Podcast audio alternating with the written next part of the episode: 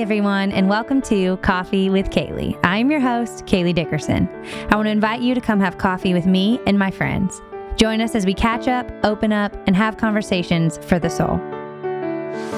Coffee with Kaylee. Theme song is a work in progress. Ooh, that's I like that. I think we got pregnant with Remington like two weeks later, maybe, because you prayed over all of us. Yes. Yes. And like that is what we're talking about. It's it's Holy Spirit wants to move and do a thing and equip us. Today on Coffee with Kaylee y Carlos. Café con Kaylee y Carlos. It's never not going to be that. Okay, FYI. I think people always would follow me on Instagram because I I would help them feel more sane whenever something difficult would happen in the world. And one of my favorite nights that goes down in history is the night you were craving Dippin' Dippin' Dots. what will it take See, to an- get this woman some Dippin' Dots? I'm an Enneagram 3, Lauren's an Enneagram 9. It's a great teammate situation, you Yeah. know, because I'm when I'm stressed, she understands me, and when she's kicking butt, I understand her.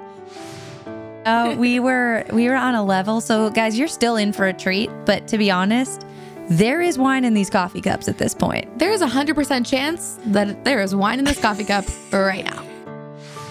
And that once again is coupling that the why you do it to Yeah. what and and you will you will be given exceedingly abundantly more energy and Yeah. platform and Perseverance. breaks and all these all these different things you know people think oh it's just luck or was it just being so persistent and so faithful for so long that somehow it worked out But tell them when you fell in love with me.